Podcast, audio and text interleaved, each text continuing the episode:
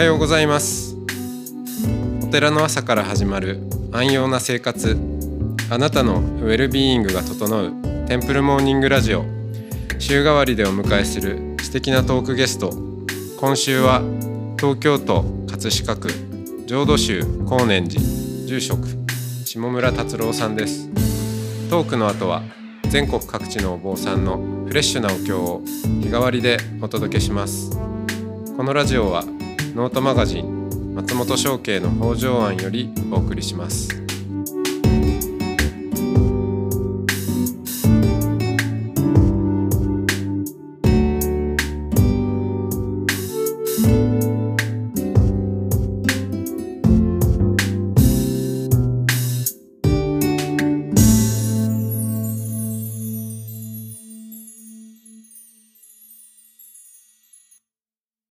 ざいます。おはようございます。はい、えー今週はあー下村達郎さんとおおしゃべりをしてきましたが、はい。まあ、今日が、はい。えー最最終日とはい。なりまして、もうあっという間ですね。あっという間ですね、はい。うん。まだ何か隠し持っているんじゃないかと、うん、まあでもこれからまたこれからの人生でもまたどっかなんとか学院に行き始めるのかもしれないし、まあ、松本商家学院いやいやいやできたら、はい。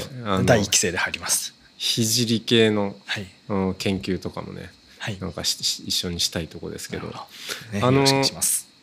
さいまあ別に最終日だからっていうわけでもないんですが、でもはいせっかくなんで伺ってみたいのは、はいそのそうだな聞き方がうんなんて聞いたらいいか分かんないけど、はい。もちろんあれですよその浄土宗としてははいとか、それは結構どうでもよくて、うん。あの下村達郎としてっていうとこはいろなんですけどはいはいはい。「南無阿弥陀仏って何ですか?」っておいう、ーはい、そんな質問はどうでしょうか？あ、えっ、と、そうですね。まあ、まあ、一つには、まあ、南無阿弥陀仏は、あの、まあ、浄土宗の、はいえーまあ、一番大切な、まあ、これだけは、まあ、檀家さん向けにお話しする言い方で言えば、ええ。まあ、あの、これだけは必ず覚えてくださいっていうのは、南無阿弥陀仏、はい。極楽浄土阿弥陀様、はい。えー阿弥陀様におすがりして南無阿弥陀仏とお唱えして、えー極楽浄土へ迎え取っていただけるようにという、まあ、お話をするわけなんですけれど、うん。まああのまあ、そこの部分は全く揺るがないんですが、うん。えーまあ、一つこのお話しするならまた、まあ、昨日と同じ介護者カフェ活動のことを通じてお話しすると多分いいのかなと思うので。ぜひぜひ。はい。まあ、あの一つ浄土宗のうんまあ、宣言21世紀壁頭宣言であるんですけれど、あの愚者の自覚をっていう言葉から始まるあーはい。あの4句の言葉があります。うん。あの愚者の自覚を家庭に見仏の光を社会に慈しみを世界に友生きよっていう、うんまあ、友生きって強制って書いて友生きって読ませるんですけれど、今その愚者の自覚っていう言葉なんですが、うん。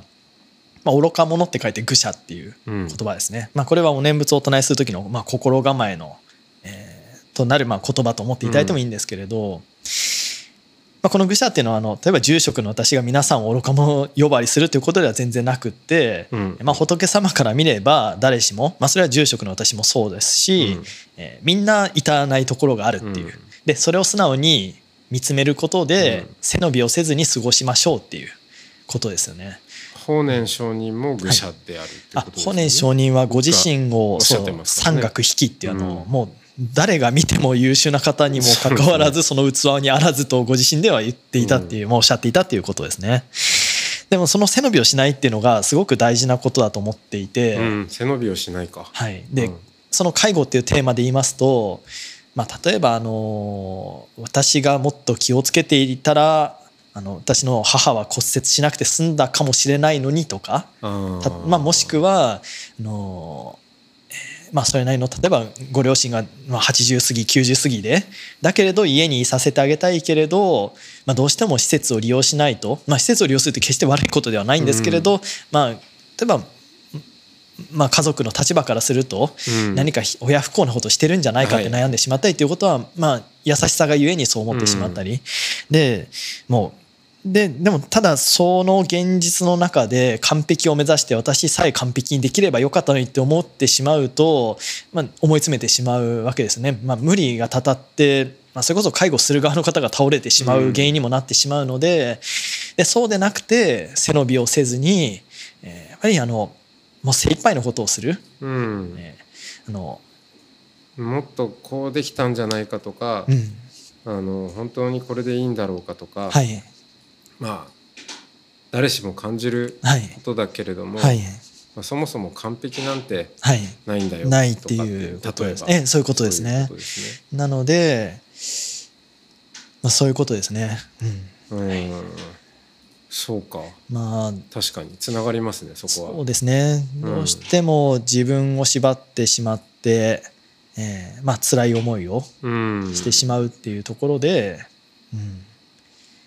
でもあの南無阿弥陀仏の話でいうとちょうど、はい。えーこの前歌舞伎ではい。日蓮っていうのがやってまして、まあ、あのちょっと、まあ、そこでね、まあ、日蓮宗の日蓮のはい。歌舞伎なんで、はいはい。南無妙法蓮華経推しなんですけど、うんええ。当たり前なんですけど、はいはい。でなんかし一つのシーンであのなんかなんだろうな町の人村の人たちが、はい。まあ、自分たちは南無阿弥陀仏だと、はい。南無阿弥陀仏で救われるとはい。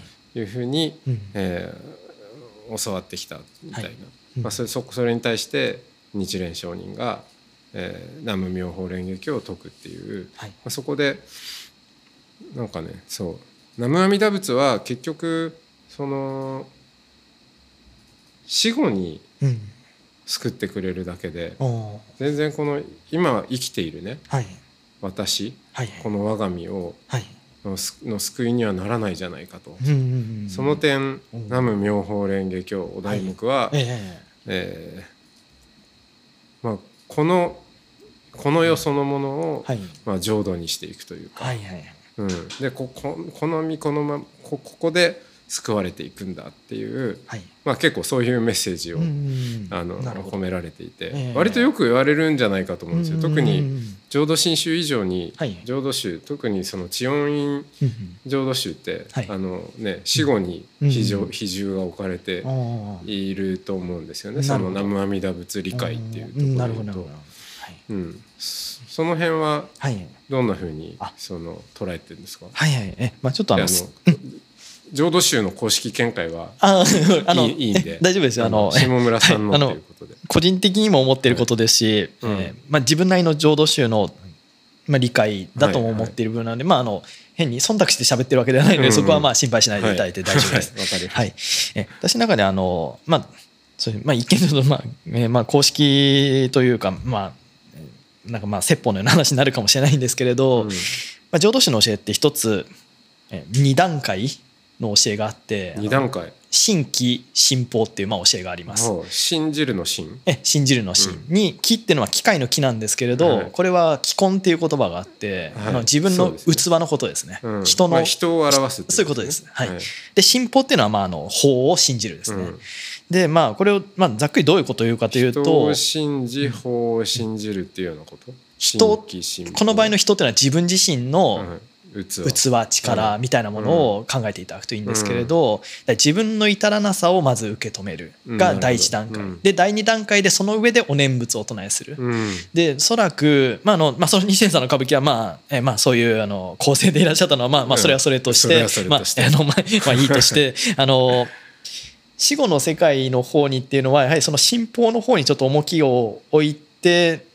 まあ、それはそれで別に、まあ、必ずしも悪いことではないのかなっていう気もするんですけれど、えーまあなんていうかそれだけあのお念仏をお唱えすることで、えー救っていただけるっていうあの部分が、まあ、救いになった方も少なからずいらっしゃるからこそそちらにウエイトがだんだんうん置かれていったようなこともあると思うので、まあまあ、それ自体はまああの、まあ、否定もしないですし、まあうんかなりまあ、悪いかどうかというとまあ分からないんですけれど、えーその多分新規の方をもう一度まあ、見直すことがもうおそらく多分介護者カフェ活動にもつながる話なんですけれど、うん。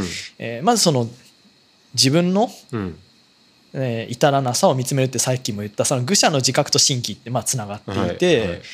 でまあその何かを完璧にしようと思ってもできないからこそお念仏をお唱えするっていう話ですよね。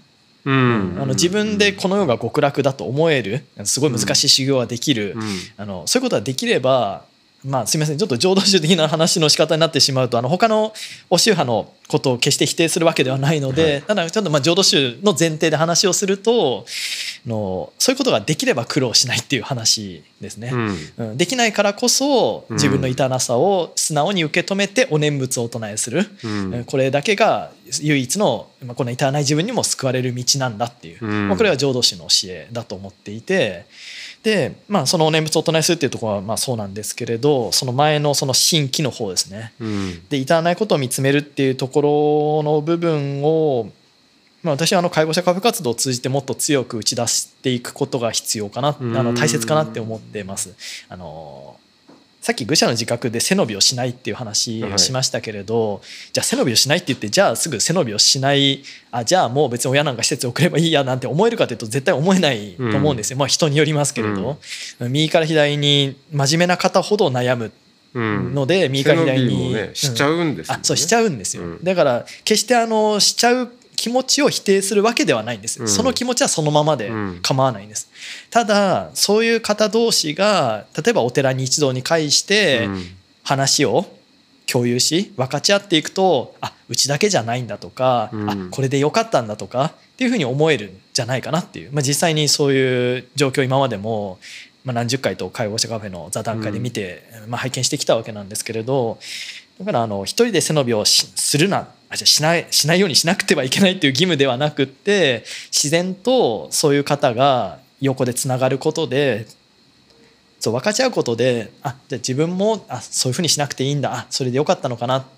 自然に思えてくる。うん、でそれが愚者の自覚からあの社会に慈しみをっていうさっきの宣言ですね、はいはい、が自然と生まれてくる私はだから介護者カフェの活動ってこのさっきの宣言をもう実際に形にする活動だとまあ思っているわけなんですけれど、うん、でそのお念仏がどうしても今死後の方にまあ重きを置かれているふうにまあ思われがちなのも確かかなと思うんですが、うん、まあ、その分やはりこの私としてはその介護者カフェ活動のような場所を設けることで、えー、決してあの皆どうしても真面目な方の多いんですけれど、まあ、そういう方ほどあの決して正解っていうものは本来はないみんなの年を取れば必ずいつかはまあ命を尽きる時は来るんで,、でそれはどれだけ真面目にやろう頑張ろうとしてもの真面目にやらなかったからなくなるわけではないわけですよね。うん、でも何かやってたら本当はっていうふうに思ってしまうのも、まあ、人情かもしれないですね、うん、うん、でもその中で、まあ、それの気持ちもそのままに、えーまあ、そうかもしれませんけれども、えー、でも一緒にでもその辛さも分かち合っていきましょうよっていううん、まあ、そこがあのそうですね、まあな、そういう場所を、まあ、浄土宗例えば浄土宗のお寺に設けていくとだんだんあの死後のことにお念仏がだけっていうふうな雰囲気になならなくて、まあ、そう私の中の南無阿弥陀仏はその背伸びしないっていう気持ちを共有できる場所。うん。かといって開き直りということでもなく、うん、そうですね。開き直りって結構のなんかただ表を裏側にしただけみたいな感じがするので、うん、うん、そうですね。開き直りっていう言葉は違う気がしますよね。うん、うん、分かち合う、うん、認め合う許し合う。まあそういう感じですかね。まあ、そういう意味で、えー、ホーム、はい。うん、そうですね。の活動その,、ま、そのものなんだと、そうですね。そういう意識はあります。思いはありますね。うん、やっぱりご法事の表裏一体みたいなところはやっぱり前回も話しましたけれどそこはもうちょっと打ち出していきたいですね。どうしてもあのまあもっと多くのお寺でこういう場所設けられてほしいので、どうしてもあのなんか難しい活動なんじゃないかとか、うん、医学部出たからできるんでしょって正直思われてる気がするので、はいはい、そういうことではないん。じゃないかなっていう、うん、むしろ私よりよっぽど介護の経験とか、うん、そういう方、うん、ことがある方ならもっとまた、ね、違う形でお話も聞けると思いますし、うん、うん、そうですね。まあなくてもそうですね。まあ、うん。まあ、そのお寺お寺のやり方で場所を設けるときっといろんな思いの方が頼ってこられると思うので、うん、っていう気がしてますね。それはその活動をこの介護者カフェ活動を始めたことによってまた今度は、はい、なあのホーム？に何かこう変化とかあ、うん、こうフィードバックがなされてきた部分とかもあったりするんですか？あそれは間違いなくありますね。あのまあ本当に細かい部分かもしれないですけれどすごい思い出せるのは、まあ、それこそご法事の時のうん。その言葉の選び方とかはあるかもしれないですね。おー。はまあ本当にちょっとした気持ちの心の持ち方とかは、うん。えーまあ、まあすぐ思い出せるというか すぐまあ考えつくのは、うん。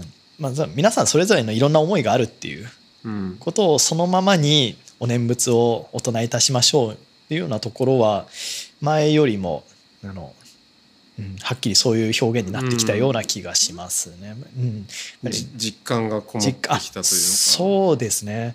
あの皆さんお家によっても、まあ、そのお家の中のご兄弟の立場によってもとか、いろんな形でいろんな思いがあるっていうことに触れてきたことでああうん。そうですね。それをこちらが何か枠にはめるんじゃなくてそその方はその方の気持ちがあるっていう、うん。まあ、当たり前のようで多分自分にどこかそれは活動の前よりあ活動前は多分曖昧だったのかもしれないですね。今の方が、うん。いやー本当そうですね、うんそうですね。そのあたりは少し意識できるようになってきたかもしれません。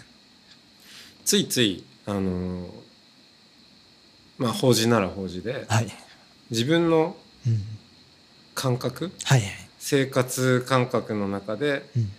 まあ、自分が勤めるんだったらこういうことだからい。法事っていうのはこういうもんなんだみたいな、うんはい。でそそういうところから喋っちゃったりとか。うん、そうですね、うん。ししますもんね。はい。でもそれがじゃあ、あのーもっとまず、えーその介護者カフェ活動ではい。たくさんの人の思いに触れてはい。でその人の数だけ思いの違いもありはい。はい。そうですね。思いますね。だからそうすると今度あのご法事を務めるっていうこともうん。むしろ あのいろんな人の気持ちが分かったから、はい。よく分かるようになったというよりはうん。分からなさとかはいはい絶対的な不可能性みたいなところでとにかくでもまあ務めるわけですけどうん。法事を。そうですだね。だからあある意味すごい他力度が増すっていうか。そうですね。確か阿に。弥陀さんに投げ出すような形ではい。はい。のホームっていうところにもなんかつながってきそうな感じがします。確かにそういう気はしますね。ううん。んねそうですね。私も24から住職だったので本当にあの人に背伸びをしないと言いながら自分ほど背伸びをしてる人間も多分そんなにいないと まあそれは本当に反省を込めての言葉なんですけれどそうですよね。うんずっと背伸びをして背伸びしてまあ周りにも嫌な思いをさせてきたと反省しかないわけなんですが まあなかなかそうですね。そうか。ん。じゃあそういう意味では、はい。こう下村さんの、はい。うーんその住職力というのかはい下村さんの念仏をはい。ぐっとこううん。まあ、念仏に何もないんですけど、うんまあ。全部念仏は念仏なんで,、はい。だけどやっぱちょっと念仏の質が変わったというのか まあ変な言い方ですけど、あーまああのいうん。いあのおっしゃりたいことは分かりますよ。えお念仏の功徳が変わるとかそういう話ではなくって、あの自分の心の持ち方、うん。あのそ多分そうですね。お念仏の周りにいる自分自身の立ち位置の方が変わったみたいな、うん。多分ことですね。うん。うん、そうですね。それは 24の時のもうただひたすら多分自分がもう喉が裂けるぐらい大きい声でお念仏をお唱えしないといけないんじゃないかぐらいにうん。あのまあできることは精一杯やらないとって思う。そうですね。はい、だこれでいいんだろうかとかそれこそ背伸びマインドで。あまあそう言われるとねそうですね。もうやりますよね。ぱり住職になったのが早かったのと、まあ、親が住職ではないので、やっぱりあのそういう、まあ、それは関係ないって言われる方もいると思うんですけれど青写真があまりなかったのは、うんうんそうですね。まあ祖父の様子はただまあ、うん。まあ多少は見てたから、まあ、あるんですけれど、まあ、でもそうですね。24からだいぶもう必死でしたね。うん。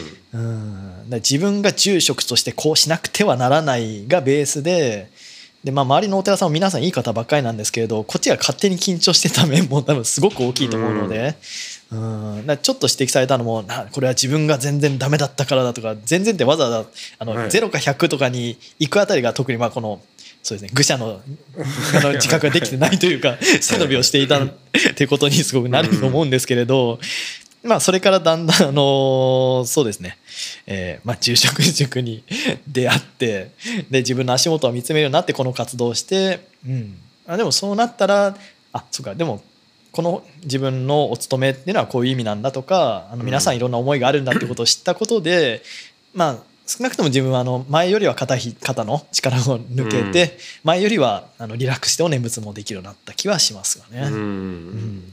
そうですね。そんな変遷があった気がします。ね。そうですね。いやそう聞くとうん。まあズバリ介護者カフェ活動じゃなくてもいいけど、うん。そのホーム？はい、ホームをよりうん深いはい。ホームにしていくためにも、うん。こういうこれとかこれに準ずるうん。何かのね、まあそうです活ね動っていうのがあると、はいいいですねお寺。いろんなお寺でも。そうですね。今思っているのは傾聴をベースにうん。発信するっていうことができると、うん。ホームが深まってくるんじゃないかっていうのが今の自分の考えなので。そうするとまあより相手の方がまあ欲しい言葉というか、うんあそうその言葉が聞きたかったんだよっていう言葉をまあお寺としても伝えられるんじゃないかっていう気がしているので、うん。そうですね。今まで5年間この活動をしてきていろんな方のお話を聞いて、まあ、それはそのまま変えないようにしつつ、まあ、お寺として伝えられることを、まあ、探っていけたらいいなっていうのが、うん。まあ、介護者活動の方では、まあ、自分の今テーマに考えてます。いや素晴らしいですね。ね。あのそのついねよくこうホーム、うん。はい。うん。とも言うしまあまあそのお葬式とかはい。法事とか、うん。まあ、そういうお勤め系のやつはまあやりつつで一方でやっぱこれからのお寺は社会貢献活動しなきゃいけないなんていう話を、まあ、自分ももしかしたらする時もあるかもしれませんけど、はいはい。それはまあセットでありうん。なおかつ、うん、全然、まあ、離れたものではないどころか、はい。うん、深め合うものなんだっていうことを、そうですね。あのそれこそ実感を込めて、ははい。いいう気がします。そうですね。お寺がお寺であることが一番あのその社会貢献につながるんじゃないかなっていう気がしますね。まあ、あのいろんなことされてる方はそれはそのままでうん。いいと思うんですけれど、ですうん。でもね。ねお寺だから打ち明けられましたっていう方本当に多いですからね。うん。うん。いう気がしますね。はい、はいあ。えー、ですね。もうそろあはい。はい。救急車も、はい。そうですね。はい。あ。音もき近づいてきましたが、じゃあ今日、あのえー一つだけ宣伝しても大丈夫ですか、どうぞ。あ宣伝すみません、す。すみません、あの、えっ、と、語り合いから生まれる心の安らぎ、高年寺介護者カフェカフェ活動を通じてっていう冊子を今、あの、2000部すりまして、まあ、1000部ぐらい今、あの配布させていただいたんですけれど、うん。あのまあ、もしあの、えーまあ、この5回のお話のな5日間のお話の中で、まあ、最初あのもっと介護者カフェ活動のお話するかなと思っていたら3回3日目ぐらいまで 自分の大変あの、まあ、お恥ずかしい話ばっかりになってしまいましたのでまあ、よろしければそうですねあのこの活動の心であったり実際の取り組みの様子であったり、えーまあ、そういったものをあの配布しておりますのであの、まあ、松本さんにご連絡いただいてもよろしいですかね。ご迷惑でなければ。あの松本そうですね、まあどうしたらいいかな。えまあ、松本さんか、はい。まあ、あのからうちの方にあの連絡いただくはい。まあ、テンプルモーニングはいラジオの、ええ。はい、あのところにお、まああのねうちのメールアドレスノも載せていただいて。ノート、はい、ノートがあって、あーじゃあそこから見れるようになるんで、えすいません。下村さんのプロフィールとか、えそうですね、はい、あの今回の回のところにあのちょっと情報をはい。載せてえおきますので、あそうしていただけると。すみません。あとそのノートにコメントを入れていただいたりもできるあわかりました。ね、はい。じゃあそんな形で。えまあ、そのあたりでよろしければあのしばらくは、えーまあ、送料も無料でえあの差し代もなく送らせていただくことできますので、えまあ、あのもしご興味ある方はあのおっしゃってくださいはいということで最後宣伝させていただきました。はい、ぜひ読んでみてください。はい。じゃあえー今週は本当に、えー素晴らしいお話をたくさん聞かせていただきましてありがとうございました、はい、こちらこそ本当に貴重な機会ありがとうございました、はい、さようなら、はい、さようなら。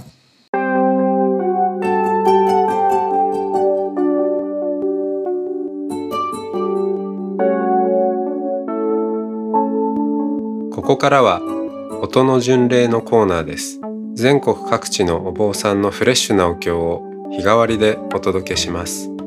登場するお経やお坊さんに関する情報はノートマガジン音の巡礼をご覧ください。トークゲストへのメッセージやお経の感想などもノートマガジン音の巡礼ウェブサイトのコメント欄でお待ちしております。それでは今朝も音の巡礼へいってらっしゃい。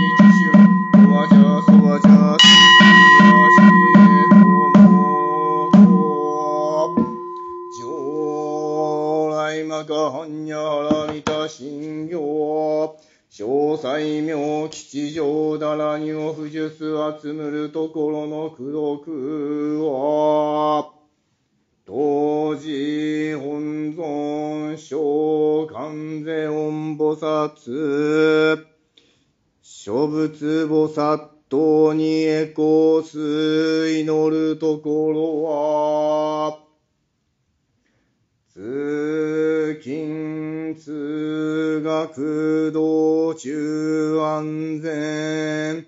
所斎少女所園吉祥ならんことを。